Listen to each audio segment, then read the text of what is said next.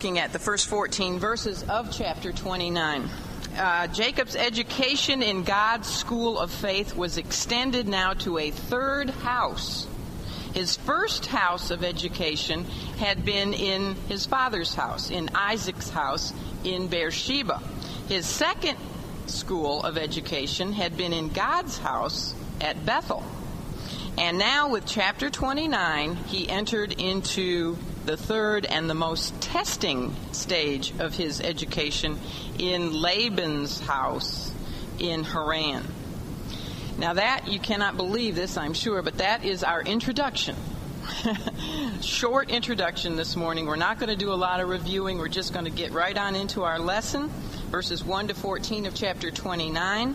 Uh, we only have three simple outline divisions, and you can see them up here. They have to do with people who Jacob first encountered when he arrived finally at his destination in Padan Aram.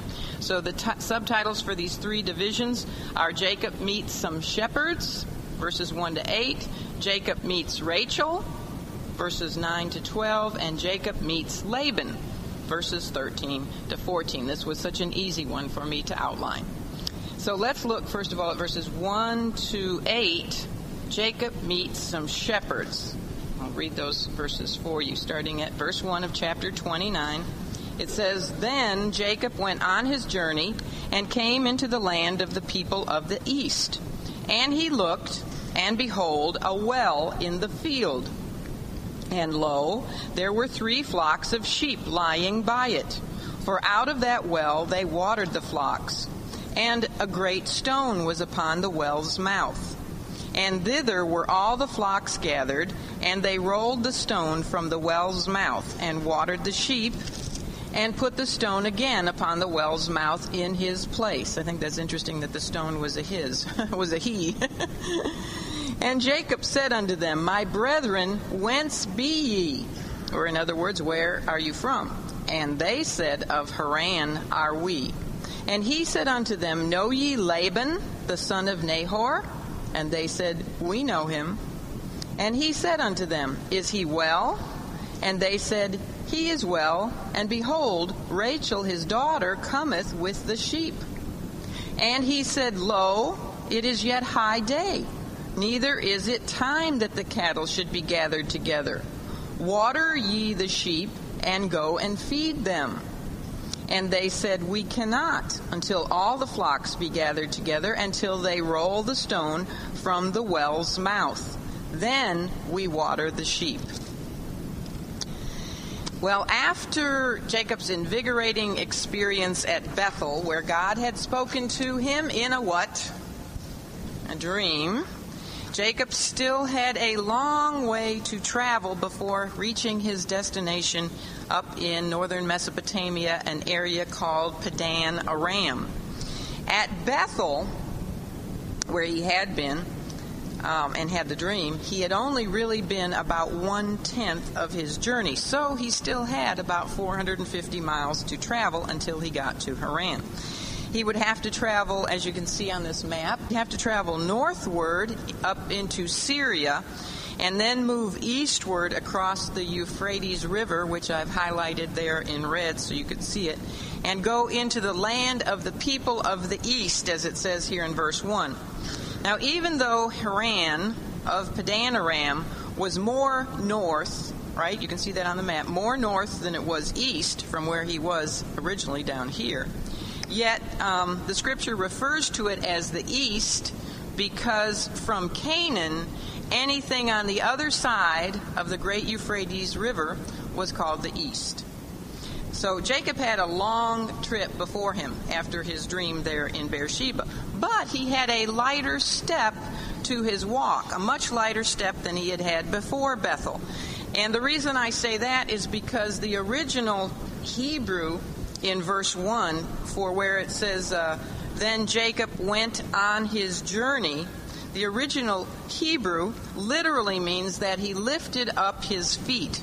Now, this is the only time that we find this particular Hebrew expression in all of the Bible, so it's a little difficult to be dogmatic about exactly what it means.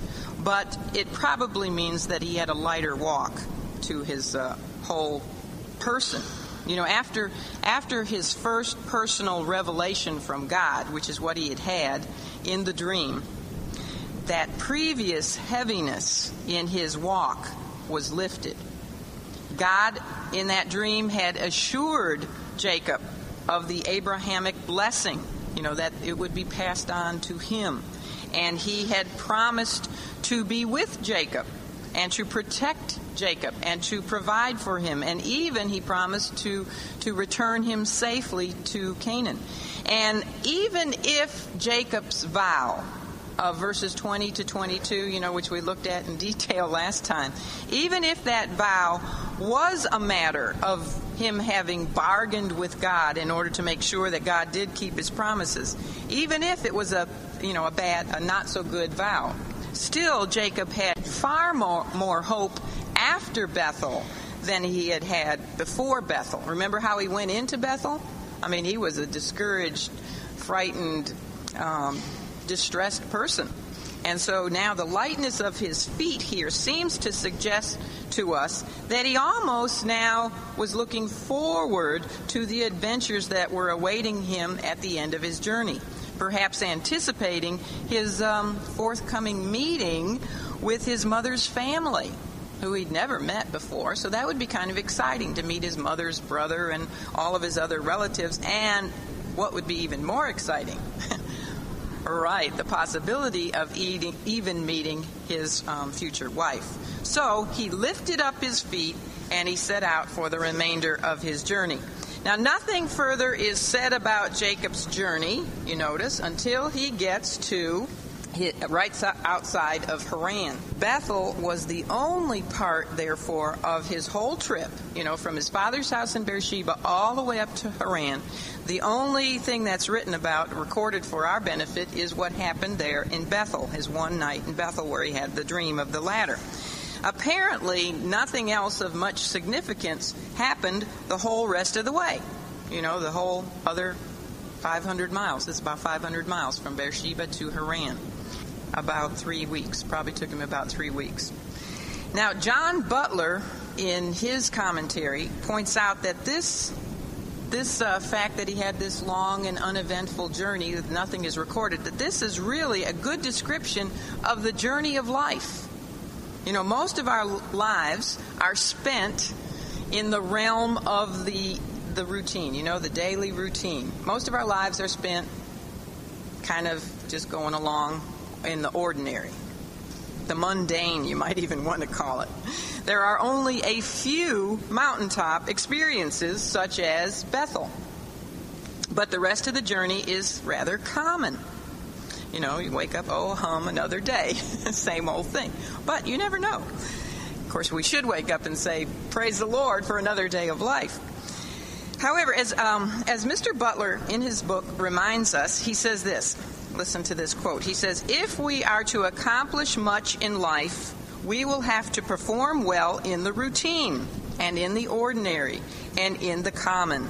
Jacob got to Haran because he faithfully pursued his task through the many long hours and days of uneventful and monotonous travel.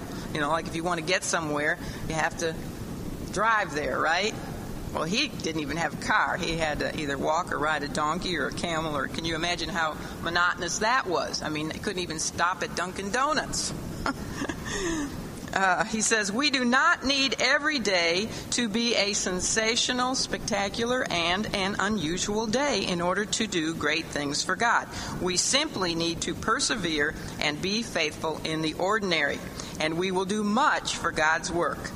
He says, if you fail in the mundane, or I put up here, if you fail in the minor, you will fail in the major, or you will fail in the mighty.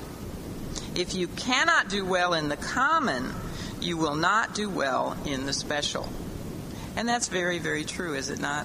In the next verses of our text, we find that God had truly been directing Jacob's steps. I mean, even though he might not have known it, God was directing his steps. Even though those steps uh, might have seemed to him mundane and they might have seemed rather ordinary and monotonous, yet God was providentially leading him. Was he not? You see, our part, just like Jacob's, our part is to keep on putting one foot in front of the other, right? One foot in front of the other, no matter how hard it might seem on some days. We just need to keep on keeping on. No matter how monotonous that might seem to get, if we are God's child, then we can rest assured that He is guiding our steps. And He is guiding our steps to places and to people where He is going to providentially use us and mold us and make us more into the image of His Son. Even in the midst of what, what might appear to be an empty field, which is what He came to, a well in the field, and the word field speaks of open countryside. So even in um, you know even in the midst of what might appear to be just nothing spectacular, just an empty field, there may be a well of opportunity and blessing. So therefore, we, just like Jacob, we must always be looking expectantly for the places and the people and the opportunities to which God brings us. You know, divine providence, the fact that God is sovereign, that God is leading, He is orchestrating everything. Um, that still doesn't mean we sit back, kick up our heels, and say, well, God's in control and He's going to do whatever. Divine providence does not does not excuse us from human responsibility. I mean, there we still have to do our part, just like Jacob had to keep putting one foot in front of the other. It's not divine providence and God's sovereignty that He's in control is not an excuse for our laziness, is it? Rather, it's a reason for us to be constantly on the alert, on the lookout for those God given opportunities um, that He will give to us as we faithfully plod on our way. Jacob, we notice in uh, verse 2, was on the lookout as he traveled, and therefore he did not miss the well experience that he came to. He didn't miss his well opportunity to which God led him. Notice three times in verse 2 we find reference to what Jacob beheld. It's you know the words looked and behold and even the little word lo. All three of those words refer to what he noticed with his eyes. He was in the right place at the right time, as we're going to soon see. But, you know, you can be in the right place at the right time, but if you're not alert, you might miss it. You might blow it. He had to be on the alert to realize that he was in the right place at the right time, or he could have walked right on past that moment of divine providence. So Jacob saw what? What did he see? A, a well and it was covered by a great stone. I, I, was telling my husband the other day that certainly a lot of stones in this, this story. I mean, we had a stone for a pillow, then we had a stone for a pillar, and now we have a, a great stone covering this well. So I guess it was really stony. You know, that whole area, of the Middle East, is pretty rocky. Anyway, it was covered by a great stone, and this well was surrounded by three flocks of sheep. There's a, an amazing number of threes in this whole story. Um, I just kept, every time I turned around, there was another set of threes, and I don't know what that might mean, but it's interesting anyway. But there were three flocks of sheep lying near the well. Now, although there is no mention of the shepherds who tended to the sheep, Jacob obviously also saw them because he spoke to them. We'll see that he speaks to them in verses 4 to 8. So they were there too, even though they're not mentioned right away. Now, in verse 3, Moses, who of course is the human author of this account, Moses explains for our benefit that the flocks were gathered at the well to be watered, of course, and when all of the flocks in that that rural area, when all of the various flocks which which used that particular well, when they all arrived and gathered at the well to be watered, then the heavy stone that was covering the well's mouth was rolled away. Large, generally flat stones, probably larger than that one you see in that picture, but large, flat stones were often used as well coverings. They may even still be today. I wouldn't be surprised if they are. Not only did that stone prevent, you know, dirt and dust and small creatures from falling into the well. Of course, I always think of a small child too, but maybe the children knew better. But it would prevent those kind of things from falling into the water supply and contaminating it, but it would also ensure against theft. Because of the weight of the stone, it would generally take more than one shepherd to roll it away from the well's mouth. So it was, you know, a heavy, heavy stone. Anyway, the flocks of the local ranchers would gather around the well until all were present, and then several of the shepherds would join their strength to help roll the stone away. And then, probably in the order in which they had arrived at the well, you know, first come, first served basis, the shepherds would water their flocks. And then, after all the flocks had been watered, gotten their water, then they would put the stone back in place. Well, Jacob, who apparently knew he was getting close to his final destination, he knew that he was getting close to Haran, he spoke to the shepherds who were gathered at the well. And those shepherds, unlike these pictures I am showing you, so try to get this out of your mind, but most likely the shepherds were very young lads, young boys, because this would explain to us much better why it took several of them at least to lift the stone. When Jacob, we're going to see, Jacob is able to lift the stone all by himself. So Jacob greeted the shepherd lads. I'm going to say that they were young boys. He um, greeted them with a question. He said, My brethren, whence be ye? Now, we can be sure that these shepherds, especially if they were young boys, were somewhat suspiciously watching this stranger approach. You know, Jacob, remember, was a grown man. And he was obviously very strong. We see that when he removes the heavy stone all by himself. And he had been traveling for some three weeks in the rugged outdoors, and we learned that he didn't stay in towns and cities along the way. So he probably looked pretty rugged himself, don't you think? so the young boys may have been a little bit worried about this guy who comes out of nowhere, you know, and approaches them. So he probably spoke in a polite way, a soft, perhaps polite way, so as not to frighten them. And we notice he used the term my brethren in order to let them know, you know, that he was coming in peace. Now, the first thing that Jacob wanted to know about the shepherds was where they were from and you can understand why. You know, he wants to know, am I getting really close to my destination? And their answer of Haran are we let him immediately know that at long last he had arrived at the outskirts of the home of his Mesopotamian relatives. By the way, in case you didn't know this or forgot about it, Haran was not only the home of his mother's family, his mother Rebecca, was the home of his mother's family, but it was the home of some of his father's family as well. Remember now, Jacob's parents. Who were Jacob's parents? Isaac and Rebekah. Isaac and Rebekah are second cousins. Okay? Now, since Laban and Rebekah were brother and sister, this means that Laban was also Isaac's second cousin. Because if Isaac and Rebekah are second cousins, then Isaac and her brother are also second cousins. I mean, that only makes sense, right? So they're, Isaac and Laban are not only second cousins, but Laban is Isaac's brother in law. All right?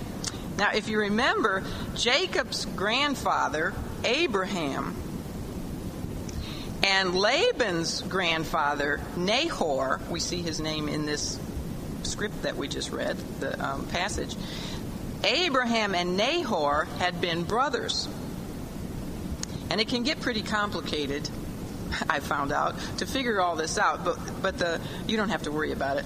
But the the uh, small and the short of it is that all this means that Jacob and Rachel Rachel is his one of his future wives. Jacob and Rachel, and for that matter, Jacob and Leah, because Leah and Rachel are sisters, but they are first cousins. So he's about to meet his first cousin on his maternal side, okay? So uh, from his mother, Rebecca, he and Rachel and Leah are first cousins. They're second cousins, once removed, on Jacob's paternal side, you know, from Isaac's side of the family. And that gets really complicated. But anyway, they're related.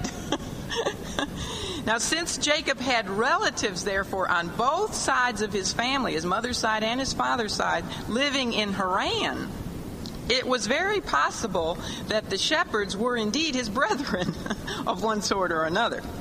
So he may have said it. they were all kind of interrelated. But uh, they might have really been family, probably were. Anyway, the next thing that Jacob desired to learn from the shepherds was if they knew who? Laban. If they knew Laban. Laban, of course, was the head of the home to which he was uh, hoping to not only find a wife, but also to find a place of refuge. We can assume that by now Laban and, Rachel, and Rebecca's parents are dead because this, this, it's been a long time since we saw them. Bethuel, remember him? He was the father of Rebecca. Well, he is long gone. So um, Laban is the head of the home. So uh, Jacob wanted to know did these young shepherd boys know him? And their answer, again, if you notice, is very blunt and rather unfriendly. Yet they confirmed that they knew him.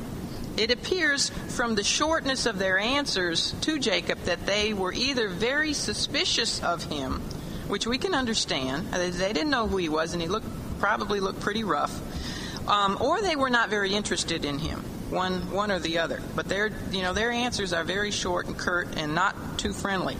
But either way, they answered him with just, you know, as few words as they possibly could. Well, he had yet one more question for them, and Again, notice the threes three questions and three answers. One more question, and it was extremely important for him to know the answer to this question. Now, think about this. It had been almost 100 years, actually, it was 97 years, since his mother, Rebecca, had seen her brother, Laban.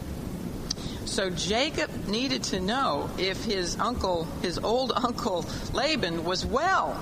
I mean, chances were he, he might not be. Uh, but the word, he also, you know, not only his, his health, but he needed to know if he was well in other ways as well. because the word he used for well, when he said, is he well, is the Hebrew word shalom.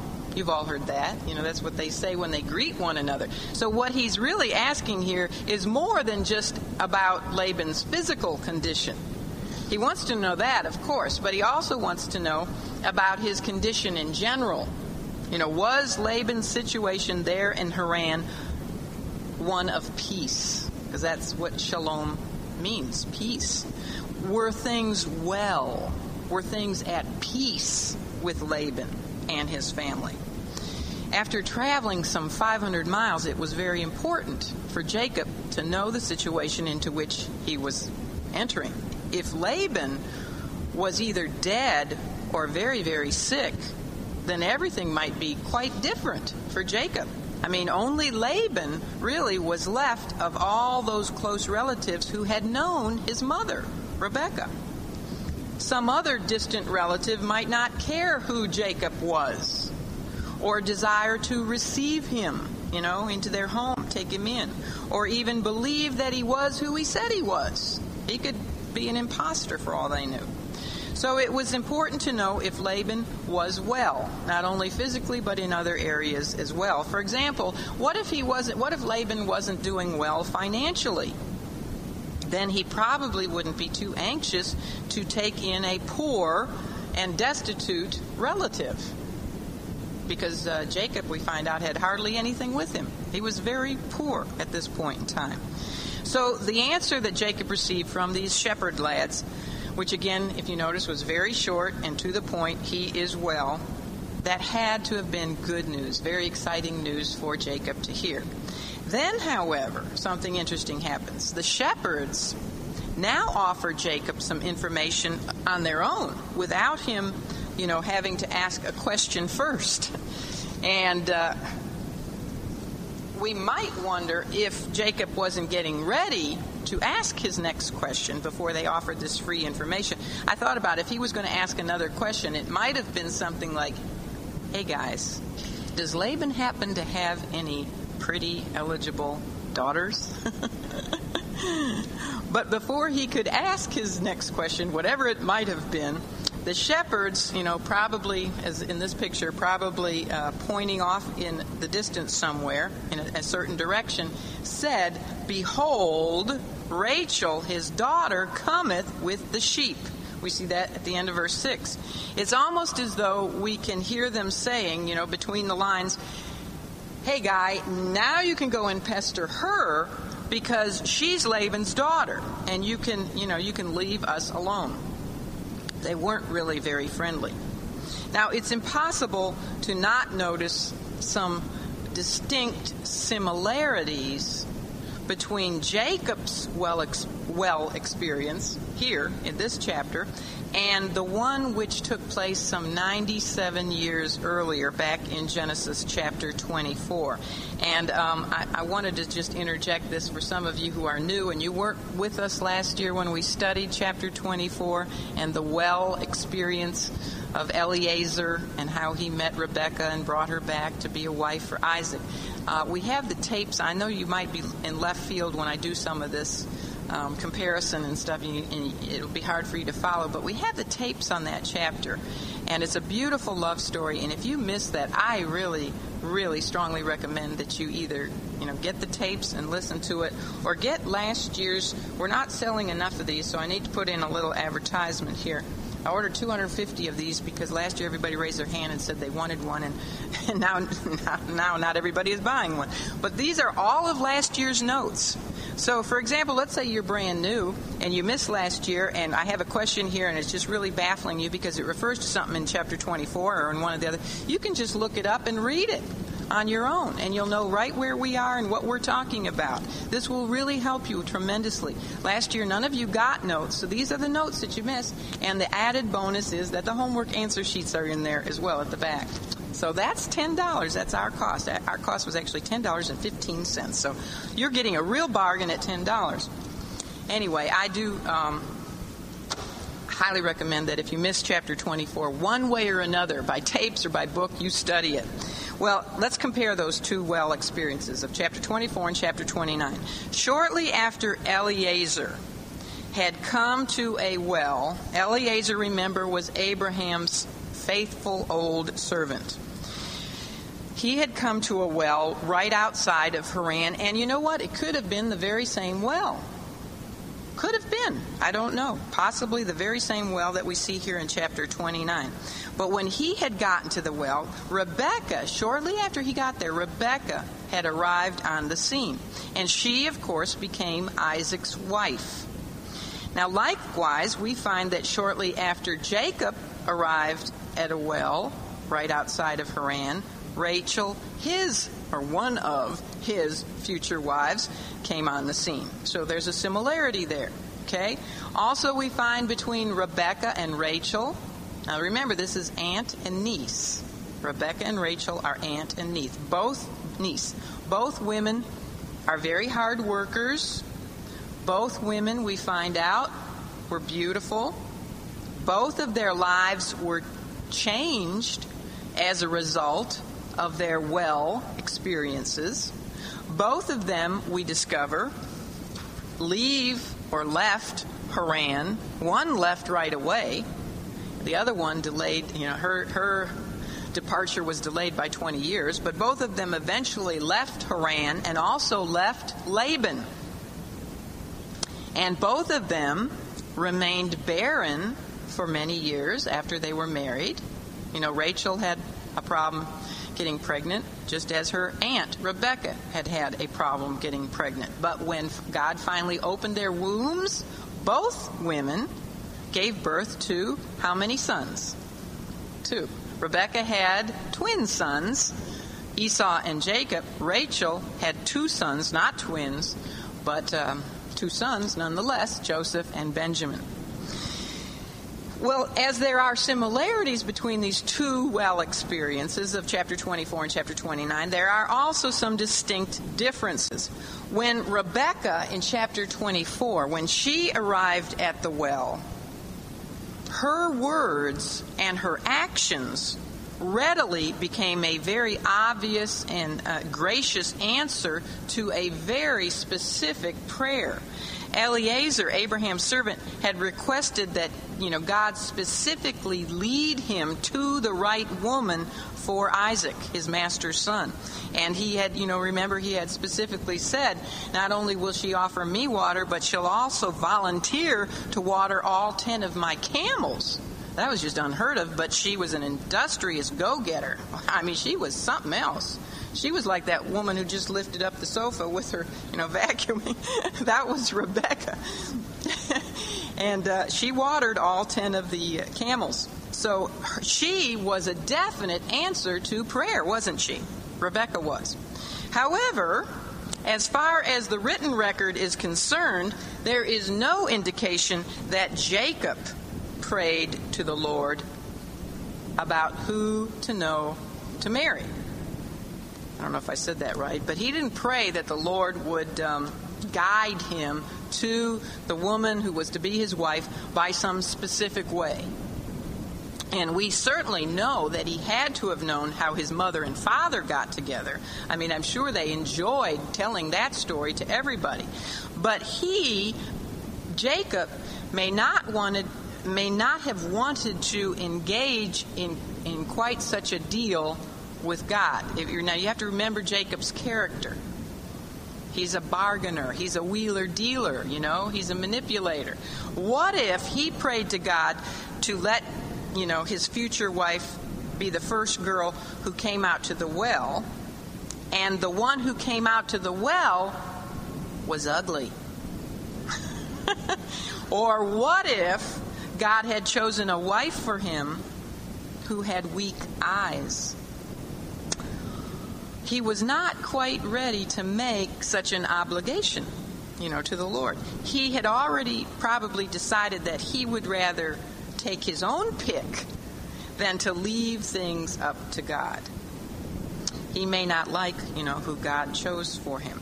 So Jacob was not going to make any kind of a deal when he was not sure he would get what, what he wanted even if that deal was by way of a prayer request to God. Think about that. That's interesting. I've been doing a lot of thinking about Rachel and Leah, and I think it's going to really be interesting when we get into that. You know, who really was the one that God wanted for Jacob?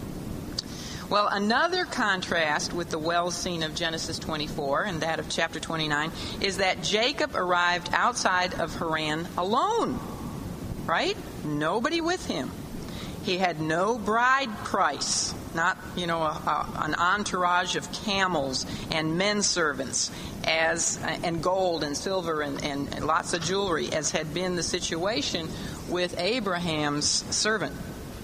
Also different, as we shall see, was that the fact that Rebekah watered Eliezer's camels, while Jacob in our present episode was the one who did the watering, right?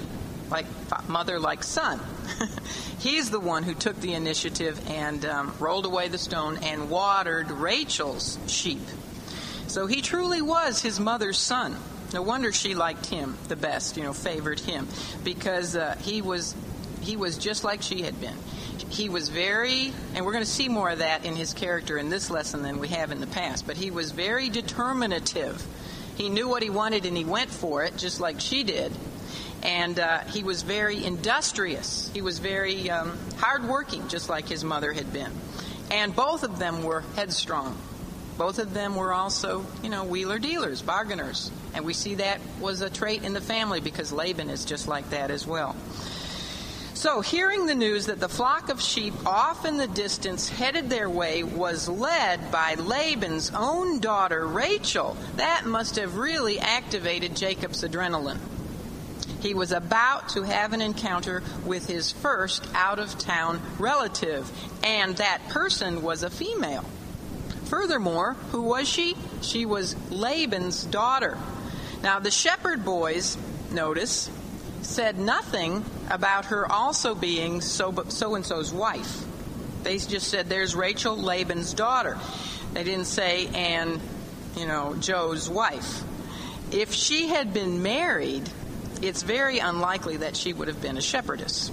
She would have been home, you know, fixing um, fixing dinner, fixing lunch for her husband, or taking care of her babies. A girl who, who would take care of sheep all day long was more than likely not married.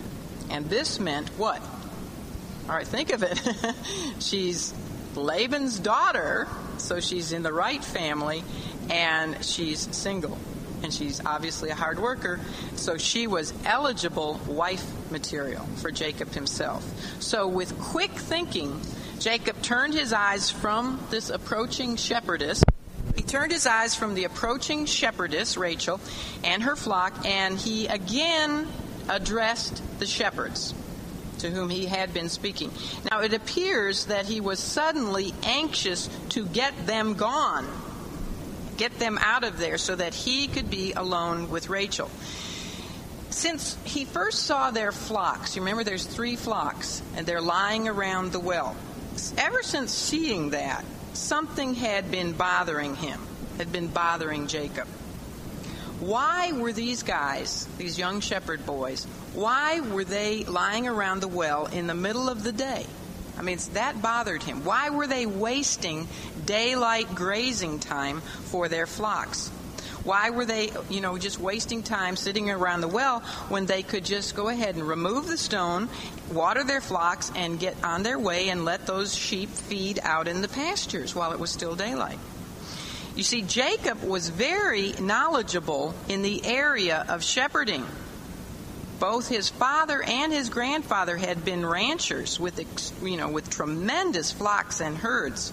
And he would have learned all about shepherding just from the daily conversation around him, even if he had never been a shepherd himself. Um, and his experience in the next chapters actually indicates that he had indeed learned a whole lot about shepherding.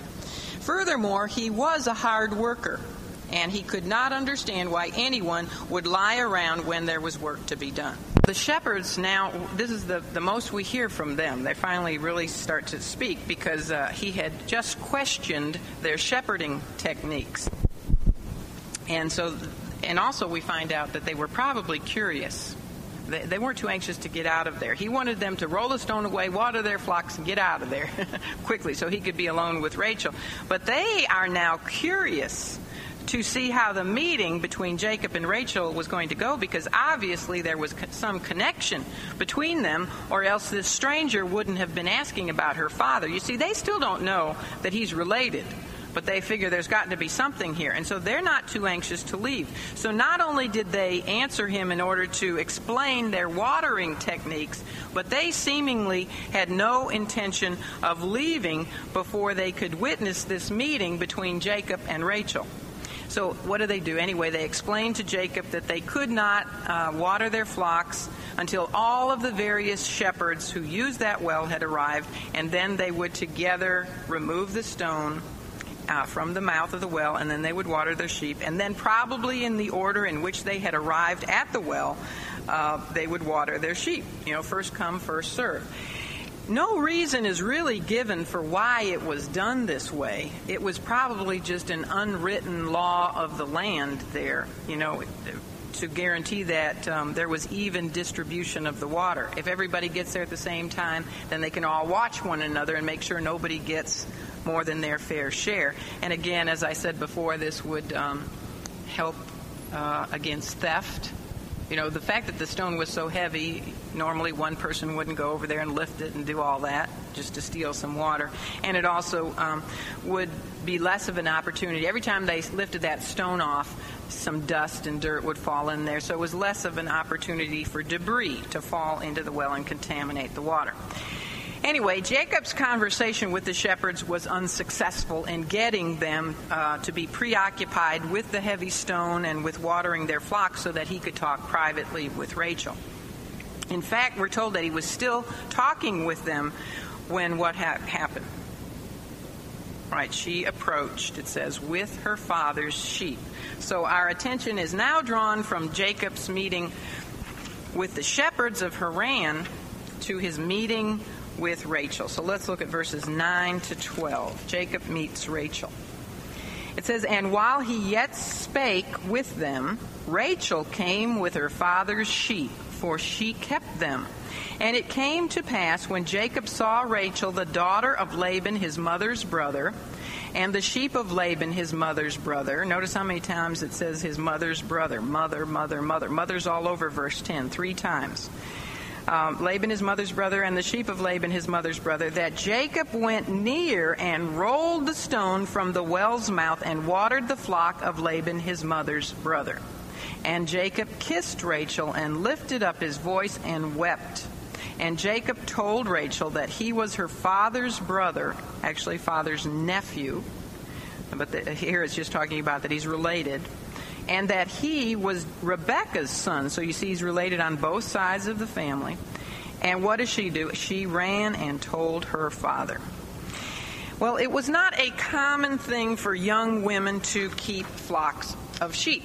This was generally only done in cases where a man did not have enough sons to watch his flocks, or else his sons were too young and so older daughters in the family had to do the job until those young sons were capable. Or young girls were shepherdesses when a man had so many flocks that he had to use his sons and his daughters in order to watch over them if he couldn't afford servants. At any rate, it wasn't the normal practice for girls to be keepers of sheep.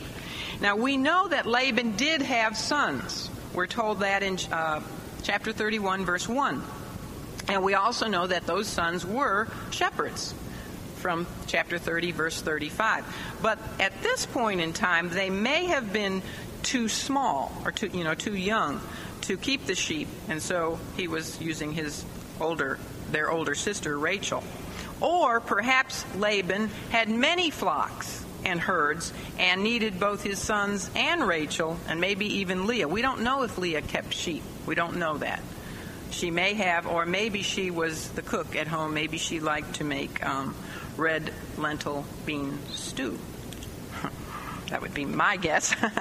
but anyway, um, so we don't know, but we do know that it wasn't an easy. We don't know why she was keeping the sheep exactly, but it was not an easy job for a young girl to watch and care for sheep in all kinds of weather conditions. Think of that, you know, whatever the weather was outside, she still had to do her job. She had to um, watch the sheep against all kinds of predators and wild animals and thieves, and she had to go after strays. She had to take care of their injuries. She had to lead them to green pastures, and she had to provide them with water, as she was doing in this scene.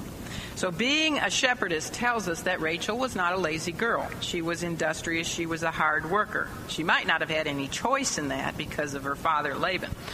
But at any rate, she was a hard worker. Now, in verse 10, we are told that when Jacob saw Rachel, and when he also saw the sheep of Laban, his mother's brother, he immediately went over to the well and he single handedly rolled the stone off of the well's mouth, and he watered the flock of Laban, his mother's brother.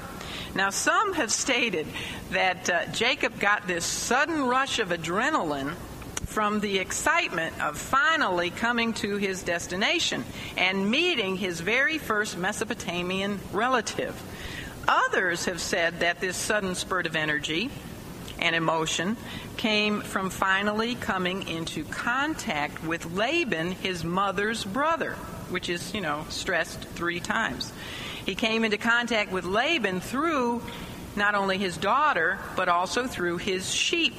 And his future welfare there in Haran was going to rest with Laban. And so he wanted to make a very good first impression. And so that's why he rushed and did all that he did, you know, rolled the stone away and, and watered her sheep, which were really Laban's sheep. Now, others strongly believe that Jacob's sudden burst of energy here was due to his instant attraction to beautiful Rachel. And they say this was a case of love at first sight, and that his action of removing the stone and watering her flock was an inspiration of love.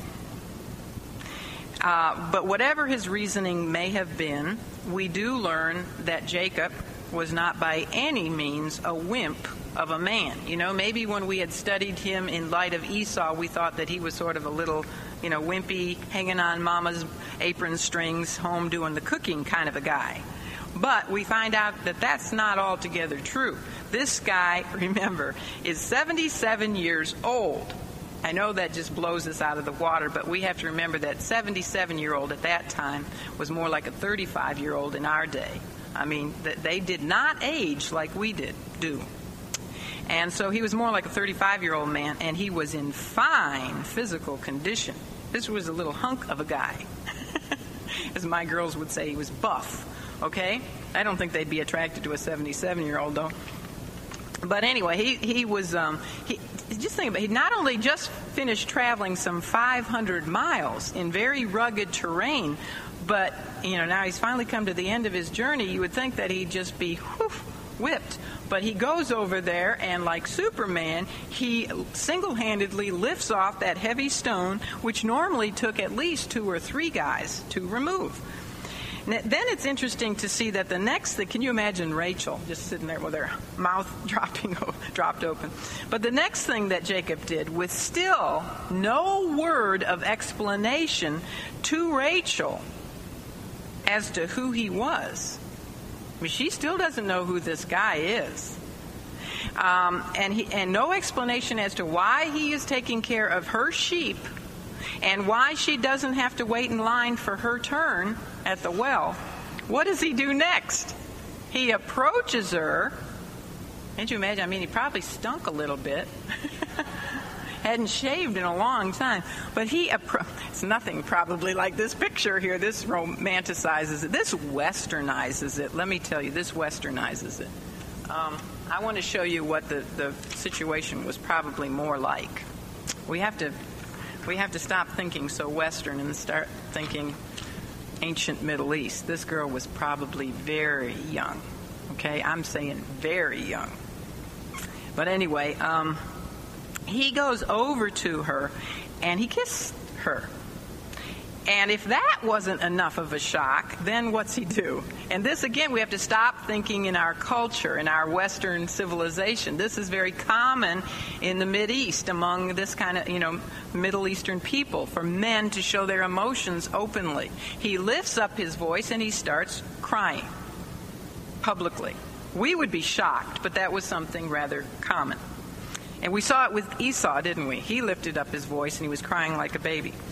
But here again, then, is a lesson we find on being faithful in the daily mundane things so that we are in the right place and at the right time to be blessed in the mighty things. Rachel, that morning when Rachel got up, she had no idea that, uh, you know, this was going to be anything other than a very ordinary, mundane day, another day of taking care of her father's sheep. Nothing of much excitement probably ever occurred out there in the fields of Haran. It was rather a dull and monotonous and difficult existence. Yet she was faithful. She did her job day in and day out, and then suddenly, one day, there was this strange but nice man staring at her as she approached the well at her usual time. And he spoke not a word to her, but he went straight to the well. He removed the heavy stone all by himself, and then he took care of watering her sheep, you know, first. Not one, you notice not one of the other shepherds dared to complain about Jacob taking over matters. You know, he totally ignored their conventional way of doing things. You see what kind of guy he was? He didn't care how they always did it. He was going to do it his way, and he didn't care what they thought. But they didn't, you know, they didn't say, "Hey, wait a minute, I was in line first, as you hear so often, you know, at Walmart or in the grocery store. I got here first. They didn't say that. They just uh, let him do his thing. No one complained.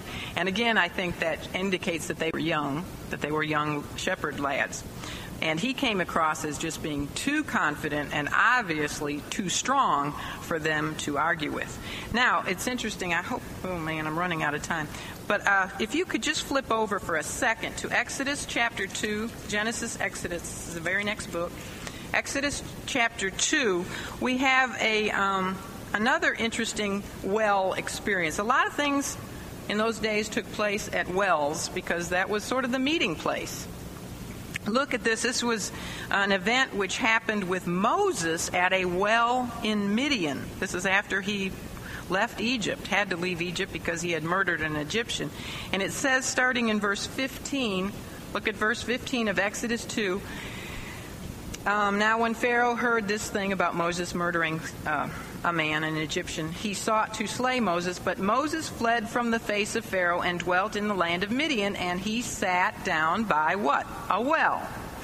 Now, the priest of Midian had seven daughters, and they came and drew water and filled the troughs to water their father's flocks.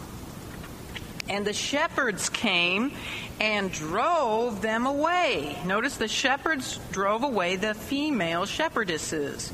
But Moses stood up and helped them and watered their flock. And when they came to Reuel, or better known as Jethro, their father, he said, How is it that ye come so soon today? That's what he said to his daughters. You know what this tells me?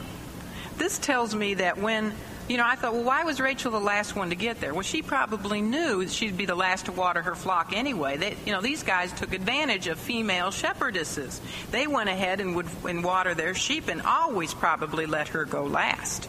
So why shouldn't she arrive there last? Plus, she was industrious and she was going to use as much of the day for grazing time.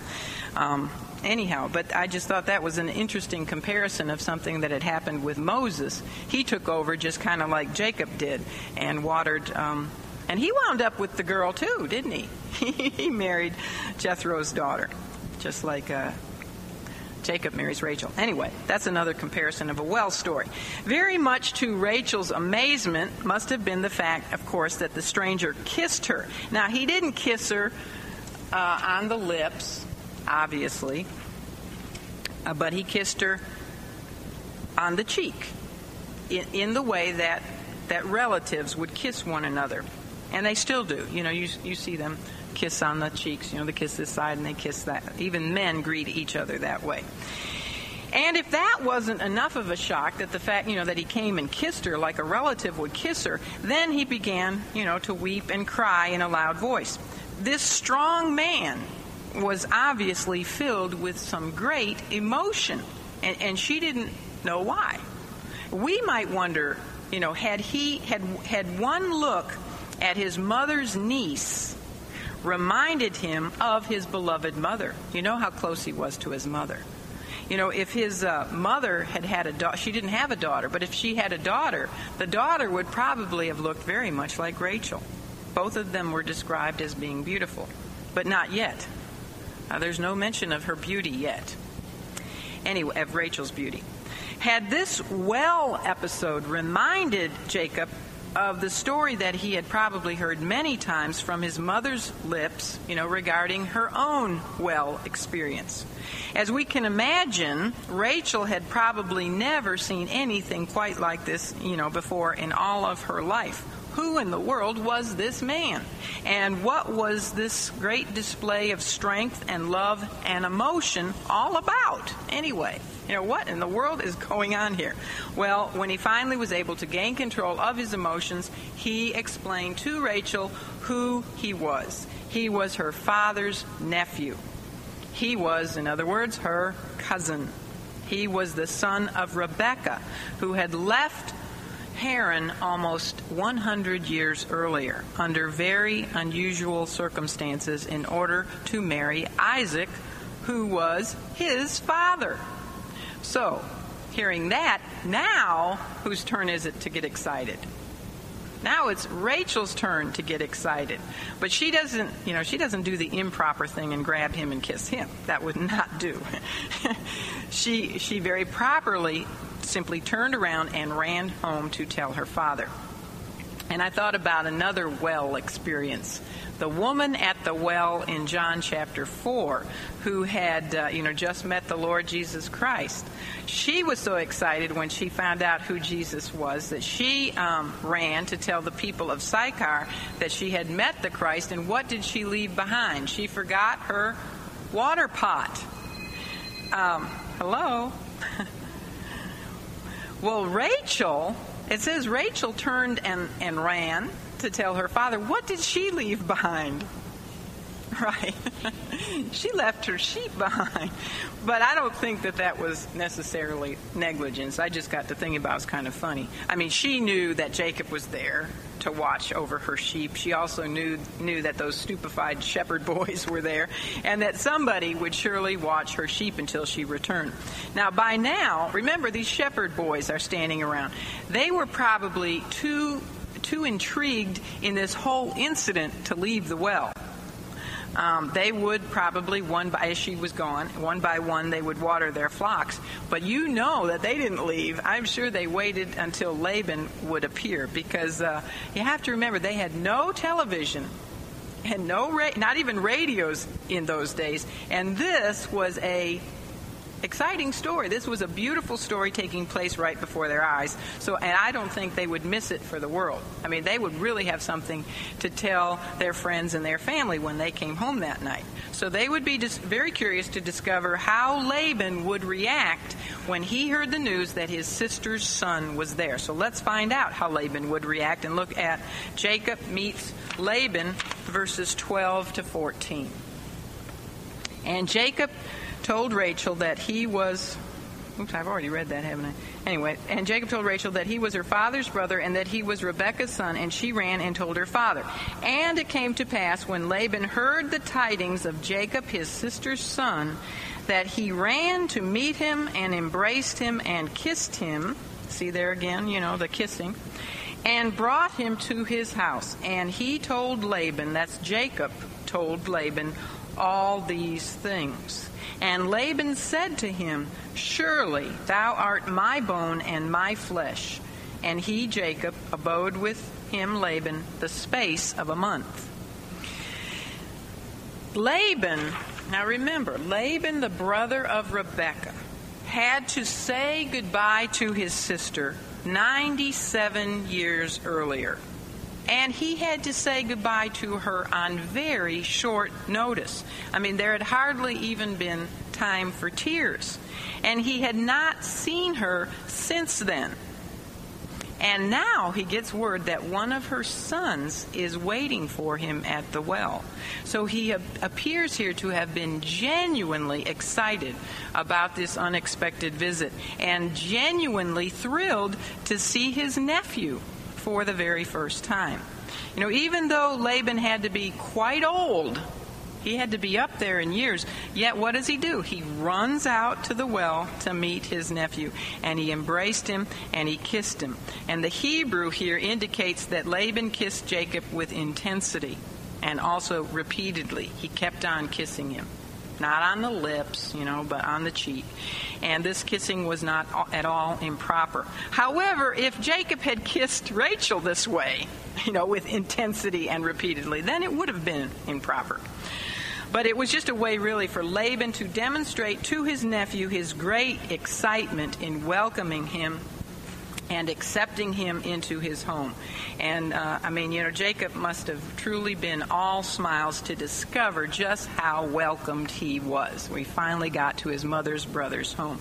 I have a story, and I hope I won't. This will probably make me go over t- time, but I would like to just share this. This is a story of something that I experienced, which was rather similar to this. And as I was studying it, I kept thinking about that experience I had when I was about 22 years of age. I went over to Greece. You know, my um, grandparents came from Greece and I wanted to uh, look up my roots. And I am from, my grandparents were from Corinth, or um, actually my grandmother, for whom I am named. Her name was Ekaterini, which is Catherine. I never knew my grandmother. She died a year before I was born, but my parents named me for her. She came from a little Chorio, which means a tiny little village outside of Corinth. I didn't know how far outside, but I found out because I had to take a train. I wanted to see, you know, where she had grown up and lived. She was a shepherdess. She had uh, a big family. Some of her brothers were actually killed. They were murdered by um, thieves coming to steal the sheep. And uh, but she was a shepherdess outside of Corinth. In this, I had to get off the train, and I had to um, walk. And, and, the trains. Let me tell you, the train stopped in the, in the middle of nowhere. I mean, there was just a little train station. there was no town there. And then I had to walk. I was alone. I had to walk and walk and walk for a long, and this is in rugged, rugged mountain area. And um, I had, you know, had gotten advice from people before, so I knew where I was going. The only one I passed, and it must have taken me an hour probably to get to where I was going. The only one I passed was a little old man on a donkey. So it was almost like being in Bible times. I felt like, you know. Anyway, when I finally got to this little village where my grandmother had had lived, um, the people knew I was coming because I had I had had a well, my girlfriend who I went to Greece with was born in Greece and she spoke fluent Greek and she had called ahead. There was one phone in the whole little village. She had called ahead, so they were expecting me. They didn't come out to meet me at the train station, but they were waiting for me when I got there. They lived in this one little room, mud, I mean, dirt floor, little adobe kind of a house. These were my grandmother's relatives. Um, and they just welcomed me with open arms. I kind of felt like how Laban would have felt here. But I was, here's the story. My grandmother had left Greece when she was 18, and she had come to the United States. And they had not seen her since. That had been many, many years earlier. My grandmother was dead. I was 22. She had died the year before I was born. Uh, so I, I never figured out how many years that was, but they, they hadn't seen her since she left. Okay? So now, these many years later, here comes her granddaughter, almost the same age, you know, 22, and they, and had, with the same name. And they could not stop crying because to them, I'm going to start crying, but to them it was like seeing her again and I remember sitting there at a meal. There's three little kids were sitting on the, the bed in the room where you ate, you know. A little bed. These three little cute kids with big brown eyes just staring at me because they didn't get to eat until we were finished eating. They ate our leftovers. They were sitting there watching us with wide eyes because here was this girl, this woman, uh, whatever they wanted to call me, from America. I mean, you know, that was really something. I could speak enough Greek to get by. But this little old lady, you know how the, the, when they're widows they wear black for the rest of their lives. this little old black lady, um, not black lady, but dressed in black, about this tall, you know, shriveled up with no teeth in her mouth. She was sitting next to me, and I'm right-handed. She was sitting on this side while I was trying to eat, and she would not leave my arm alone. She just kept petting my arm and crying and crying and crying. She had been my grandmother's best friend, and she hadn't seen her ever again. And um, it was a very emotional, very emotional experience, but I wouldn't trade it for anything. Anyway, I just thought I would share that with you because I can really picture. You know, Laban is sort of a creep, but here I think he is gen- generally, genuinely, genuinely excited about seeing his sister's son. Now, although there's no mention made in the written record. Nonetheless, we know that it must have surprised Laban that Jacob was alone and that he brought so little with him, you know, other than some basic necessities. Laban surely would have expected to see Jacob accompanied by a large entourage of men servants and he- heavily laden, you know, with camels, as had been the case when Eliezer had come to Haran those many years earlier.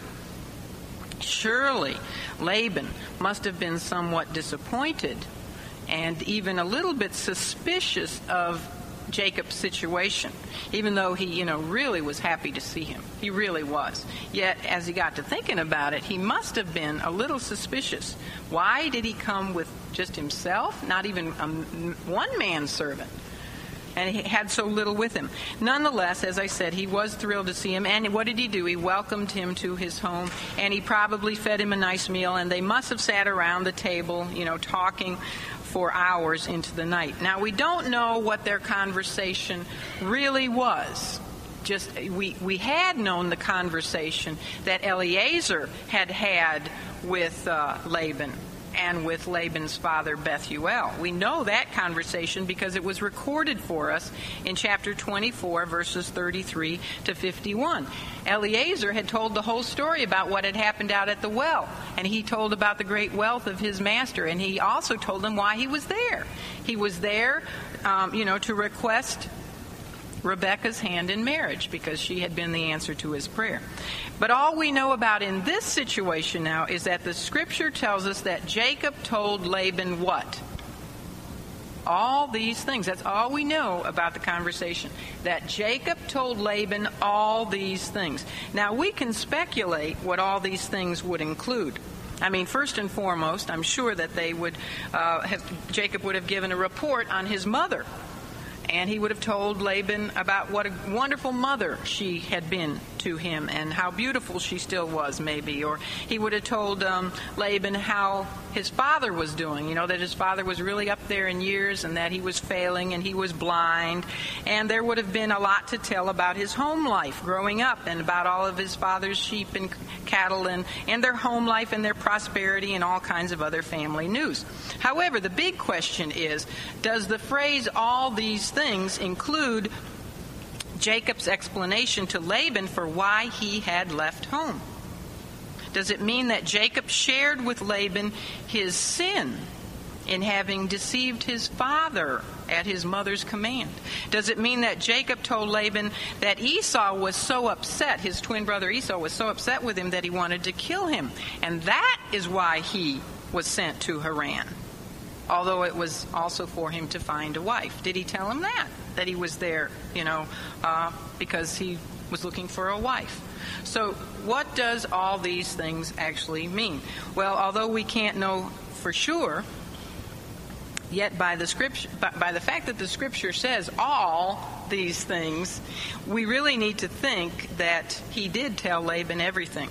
I mean, there would be no other way to explain the word all and there would be no other way really to satisfy Laban's curiosity over why Jacob was there, number one, and why he was there with so little when his father was so rich.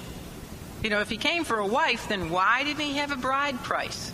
I think Jacob told him the whole story. I think he had to in order for Laban to, to be satisfied. Now, we don't know that when Jacob was, uh, we do know that when Jacob was finished speaking, Laban was convinced of one thing. He was convinced of one thing.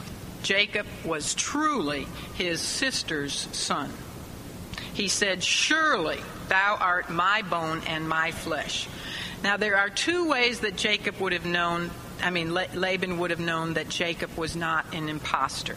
First of all, the information that Jacob had just shared with him would have been too knowledgeable and too intimate for anyone other than a very close relative of his sister's to have known. Secondly, as Laban was sitting there looking at Jacob, and as he was listening to him speak, who do you think he was probably reminded of? Very much so. Just as that little old Greek lady was crying over me because she said how much I looked like my grandmother. I'm sure that he knew without a shadow of a doubt Jacob had his mother's eyes, Jacob had his mother's mannerisms, whatever it was, he knew that uh, this was his bone and his flesh that Jacob was his nephew, and he welcomed in, him into his home as a visiting relative for how long? For one month. Now, we know that Jacob would stay 20 years longer than that one month. but that first month was a period of time that he stayed with Laban and his family as a guest before he was then hired to work for Laban as a servant. So, this then, in conclusion, this is one of the happiest little passages in Jacob's life, which is found in um, the scripture for Jacob, you know, this this is it. This is about as happy as it gets. And everything at first look seems to have gone very smoothly for him. You know, you say, where's the, the reaping of what he's sown? Well, we don't see it yet. The Lord surely here so far had fulfilled his promise to be with Jacob and to protect him and to, you know, bring him to where he was going. Jacob had arrived safely at a well in Padan Aram, and he even discovered that some shepherds th- there, the first ones he met, that they knew his uncle. In fact, he had hardly begun to talk with them when his own cousin, Rachel, appeared with the flock. And then Laban had entered the scene and warmly welcomed him although he must have been disappointed to see no obvious display of wealth. Jacob had brought nothing with him but his own physical abilities. And they would prove, however, to be very great because God was with him. So this episode seems to end very happily. But it's not over, is it? It's not complete. Jacob was soon to discover that there were going to be many large and heavy obstacles to be rolled away before he would be able to complete his father's command and find a wife and return back home.